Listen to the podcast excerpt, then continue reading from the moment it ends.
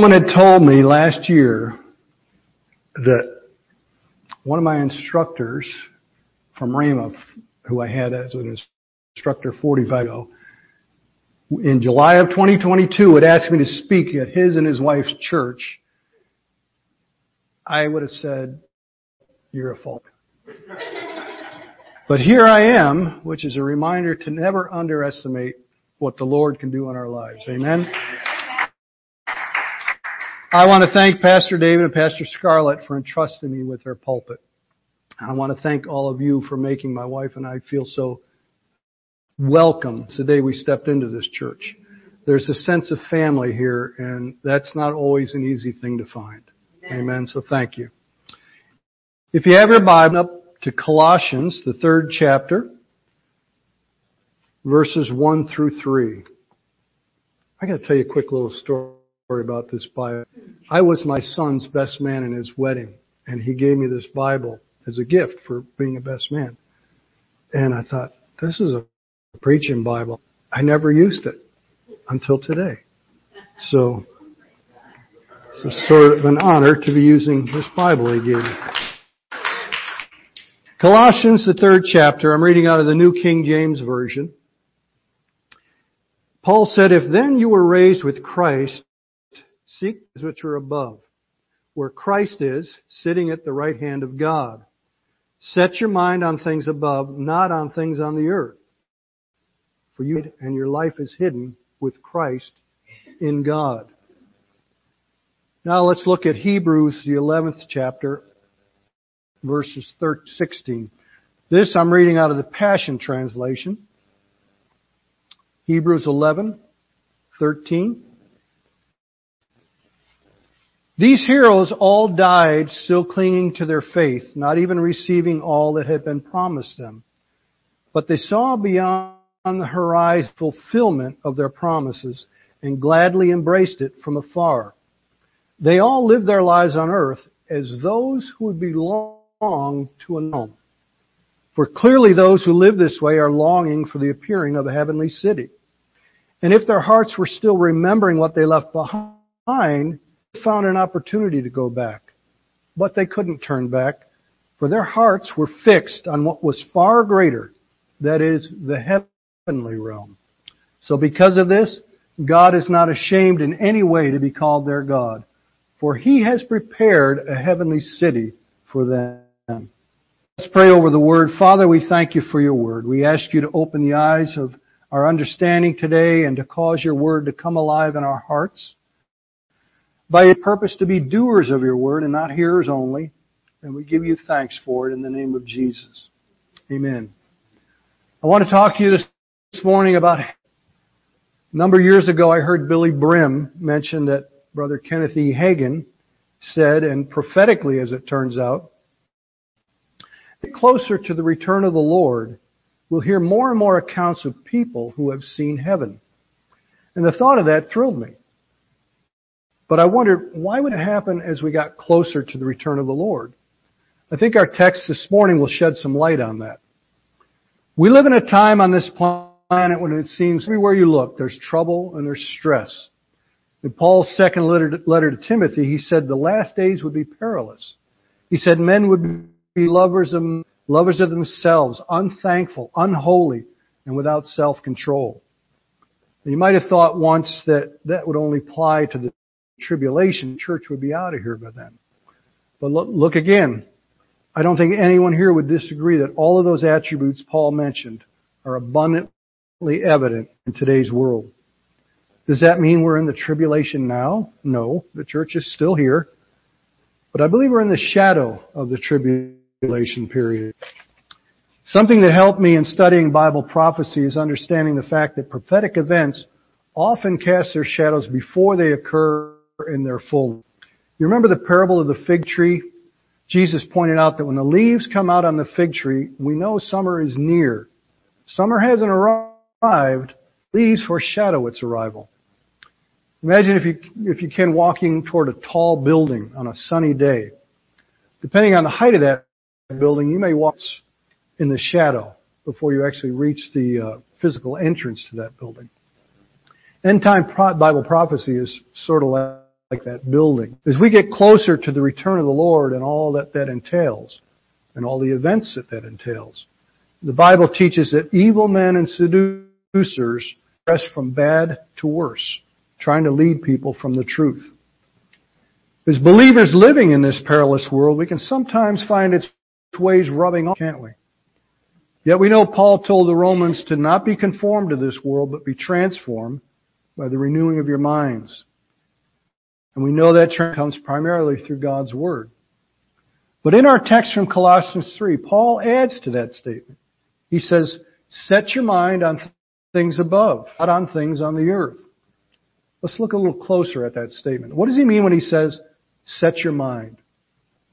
Well, let me give you an illustration. When I was here, my parents were planning our first family trip to Florida.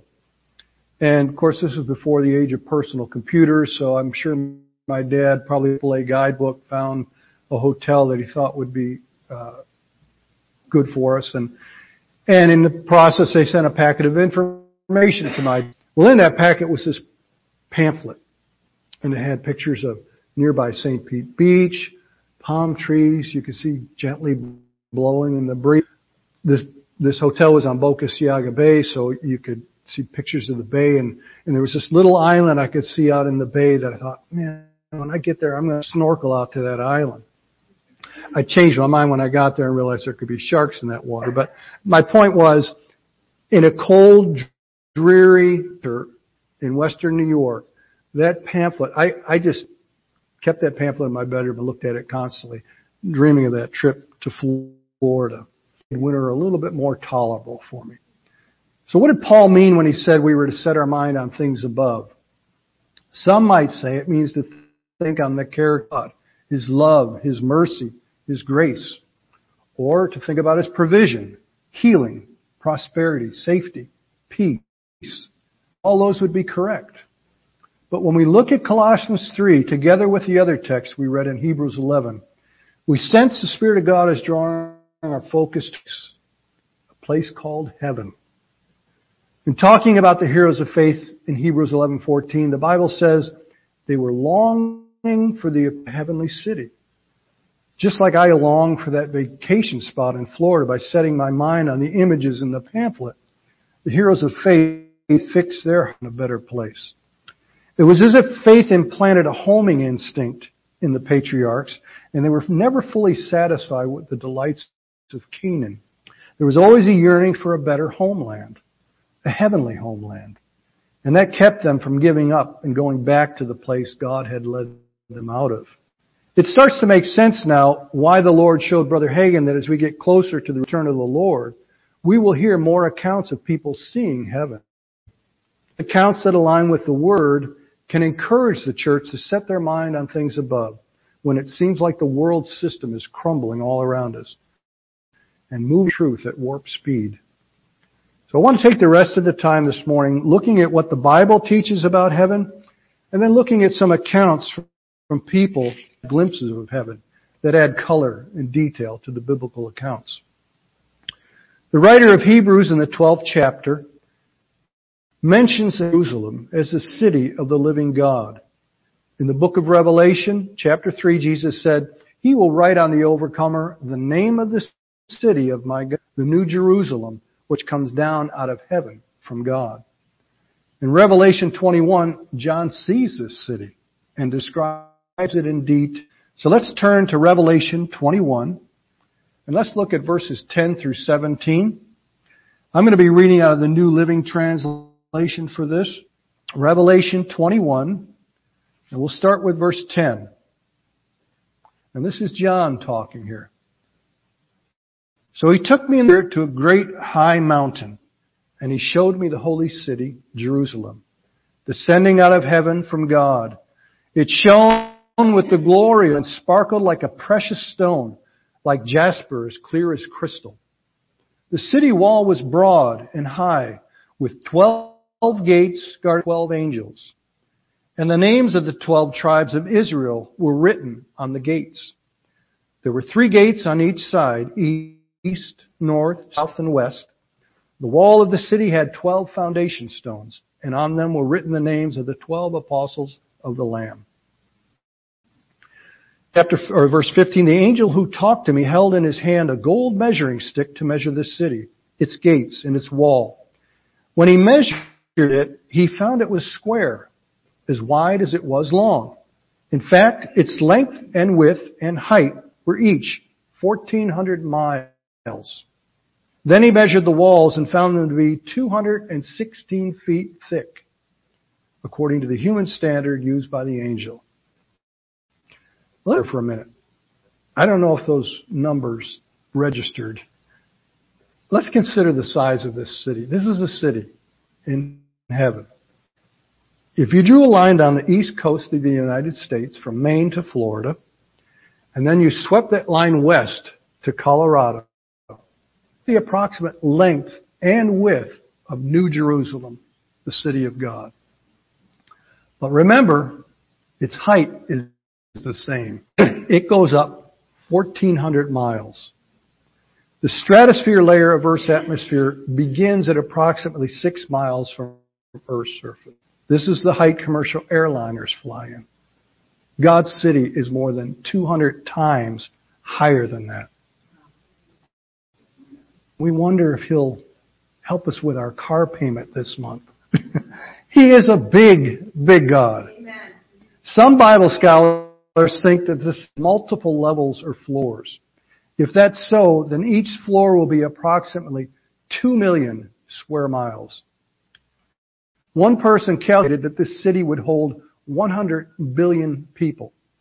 And this is just the city of New Jerusalem, which is only a part of the third heaven. Hallelujah. Let's continue reading from Revelation 21 verses 21, and we're going to look at 23 and 7 as well. Verse 21, the 12 gates were made of pearls, each gate from a single pearl. And the was pure gold, as clear as glass. This is a real city, folks. It really exists. And the city has no, no need of sun, for the glory of God illuminates the city, and the Lamb is its light. Nothing evil will be allowed to enter, nor anyone who practices sinful idolatry and dishonesty, but only those whose names are written in the Lamb's book of life. Aren't you? Your name is written in the Lamb's Book of Life. The Wycliffe Bible Commentary talks about the holiness of this city. No lie, no evil word will ever be spoken. No shady business deal will ever be discussed, let alone carried out. No unclean picture will ever be seen. No corruption of life will ever be manifest. It will be holy because it will be holy. And this is our future home. Glory to God. Has anyone in our lifetime seen of what John saw? Just so happens that perhaps thousands, multiple thousands of people have. There's a surprising amount being done on near-death experiences today. One estimate says that more than half of those who have claimed to have had such an experience have saw heaven. Are all of these accounts credible? No.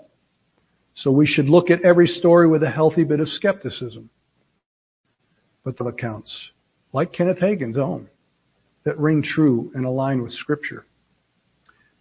19 year old pilot Dale Black was up there in a small plane with two other men.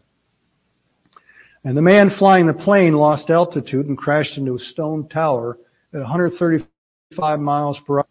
The plane plunged 70 feet to the ground. Here is Dale's account of what happened to him. The other two men died. They perished. I'm going to read this account from a book called Imagine Heaven, which I think is, is a good, uh, if you're wanting to read any of these accounts. There's a few pages I'm going to be reading here, but I think, I think you'll, you'll, you'll Interesting. Suddenly, this is Dale speaking. Suddenly I found myself suspended in midair, hovering over the wreckage of my body. My gray pants and short sleeved shirt were torn to shreds and soaked in blood. I sped through what appeared to be a narrow pathway. It was light that I was traveling through. It was a path in the darkness that was delineated by the light. Outside of this pathway was total darkness. In the darkness, millions of tiny spheres of light zoomed past as I traveled through what looked like deep space, almost as if a jet were for a snowstorm at night. At this time, I became aware that I was not traveling alone. Accompanying me were two angelic escorts in seamless white garments woven with silver threads. They had no discernible gender, but appeared masculine and larger than I was. Remarkably, my peripheral vision was enhanced, and I could see both of their glowing faces at the same time. I could even see behind me while hardly moving my hand. I was fast approaching a magnificent city, golden and gleaming among a myriad of resplendent colors. Light I saw was the purest I had ever seen, and the music was the most majestic, enchanting, and glorious I had ever heard. I was still approaching the city, but now I was slowing down like a plane making its final approach for landing. I knew instantly that this place was and utterly holy. Don't ask me how I knew. I just knew, he said. I was overwhelmed by its beauty. It was breathtaking, and a strong sense of belonging filled my heart. I never wanted to leave. Somehow I knew I was made for this place, and this place was made for me. The entire city was bathed in light, an opaque whiteness in which the light was intense but diffused. In that dazzling, dazzling light, every color seemed to exist. The colors seemed to be alive, dancing in the air. The closer I got to the city, the more distinct the illumination. Magnificent, magnificent light I was experiencing emanated from about 40 or 50 miles within the city wall, from a focal point within the sun. Oddly, it didn't make me squint to look at it, and all I wanted to do was to look at it. The light was palpable. It had substance to it and thickness like nothing I had ever seen before or since. Sounds like the glory of God. Somehow I knew that light and love, somehow I knew that light and life and love were connected and interrelated. Remarkably, the light didn't shine on things, but through them. Through the grass, through the trees, through the wall, and through the people who were gathered there. There was a huge gathering of angels and people, millions, kinds, they were gathered in a central area that seemed over 10 miles in diameter. The expanse of people was closer to an ocean than a concert hall. Waves of people moving in the light, swaying to the music, worshiping God. I was outside the city, slowly moving toward its walls, suspended a few above the ground. Below me lay the purest, most perfect grass, precisely the right length, and not a blade that was bent or even out of place. The iridescent grass stretched endlessly over gently rolling hills upon which were sprinkled the most colorful wild flowers. The fragrance that permeated was so gentle and sweet. It was all so pure and intoxicating and blended together in a sweet and satisfying sense. distance stood a range of mountains, majestic in appearance as if they reigned over the entire landscape. These were not mountains you wanted to conquer, these were wanted to revere. The road was only wide enough for two people and followed the contours of the hills. Then it began sloping upward toward the huge wall that is the city. Next, I heard the faint sound of water rushing in the distance. I couldn't see the water, but it sounded as if it were rivers cascading, cascading over a series of small waterfalls, creating music that was ever changing. Between the central part of the city and the city walls were grouply colored picture perfect homes and small quaint towns. Each home was customized and unique from the others, yet blended harmonious. Some were three or four stories, some were even higher. And there were no two the same. My eyes were drawn next to a river that stretched gathering area in the middle of the city to the wall. It flowed toward the wall and seemed to end there, at least from my vantage point. The the river was clear with a bluish white hue. The light didn't shine on the water, but mysteriously shone within it somehow. This, his description continues on, but those are the things that I wanted to capture because it, it sounded very much like what John, much more descriptive, much more colorful. And this was, this man went on to be a, a commercial pilot and uh, serving the Lord throughout his life. He's he's one of the instances of stories that I think is, is worthy of setting your mind on as a reminder what you've got to look forward to. Another one is Ian McCormick's testimony. He's a unique and fascinating account, and, and I think it's a reminder everywhere to not stop praying for their lost children. In his early 20s, Ian left New Zealand to wander southern Asia as a surfer, scuba diver. He had explored several of the world's religions, and at 25, he considered himself an atheist. His mother was a devout Christian who never stopped praying for her son. During a night dive in the Indian Ocean, Ian was stung five times by box jellyfish. They're considered one of the more most lethal uh, venoms unknown to man. By the time he finally reached the hospital, he realized he was dying from the venom. He had a vision of his mother, who he later found out was awakened at the same time in New Zealand to pray for him. In the vision, she was telling Ian that no matter how far from God you are, no matter what you've done wrong, if you cry out to God from heart, He will hear you and He will forgive you. Ian wondered, what God do I pray to? He had studied them all. But then he realized the only vision he saw was his mother. And she was a follower of Jesus Christ. So he cried out to Jesus to forgive him and save him.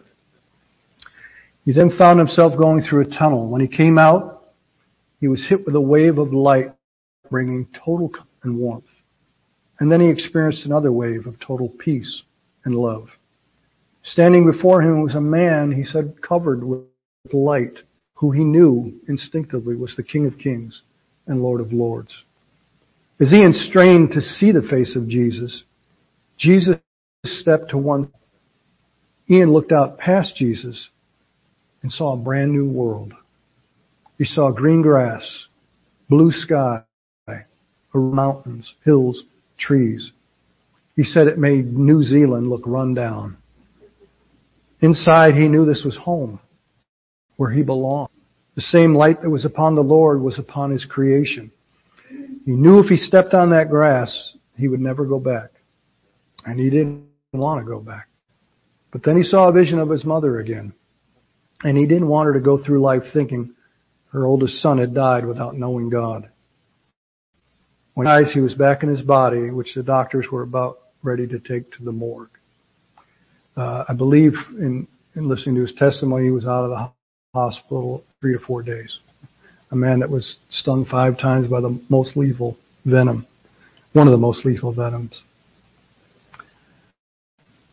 Some within the sound of my voice thinking this is all just Christian fantasy. There is no heaven. There's no life after death. When you die, that's it. Gone. And I'm sure a lot of us in this room know people that have that attitude.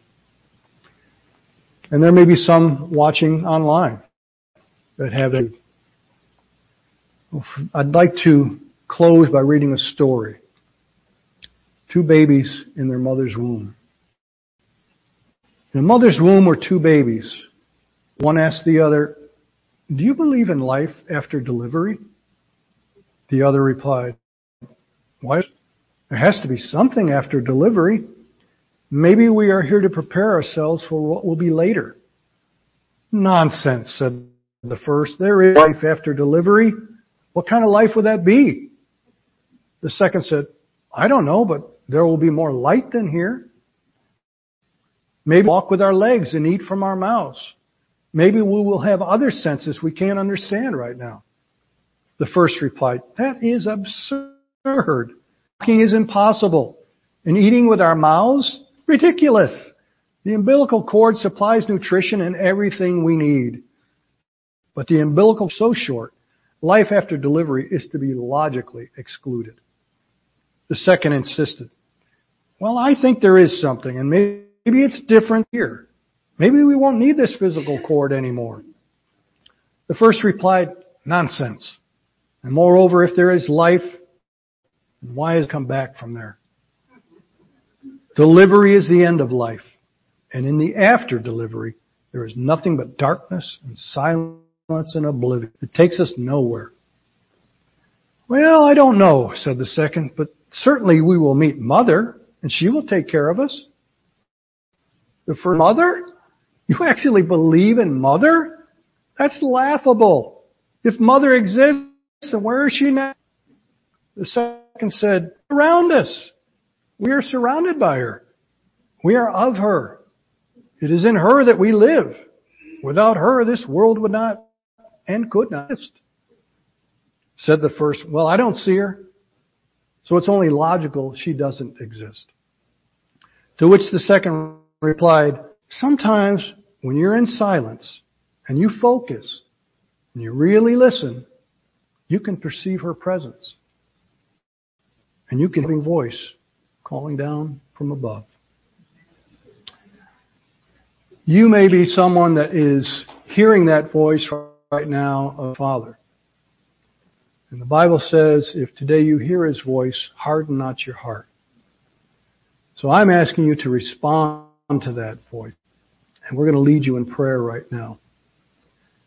For you to accept the one He sent for you, Jesus Christ, so you too can be one of those multitude who find heaven to be their final home. Let's bow our heads and pray. Heavenly Father, we thank you so much for your love, for your word, for your son Jesus. Thank you for your plan of redemption. Thank you that you have done everything to make a way for us to spend eternity with you in that beautiful, awesome place called heaven. Now, right now, Father, I'm praying, leading any of those that are listening that, that are wanting to respond to you in this prayer. Let's everybody in the room say this. Heavenly Father, I thank you for Jesus. I believe He died for me, paid the price for all of my sins. And He rose again from the dead and lives a. And I receive Him now as my Lord and my Savior. Jesus, come into my life. Come into my heart. And when I finish this life on earth, home with you. In Jesus' name. Amen.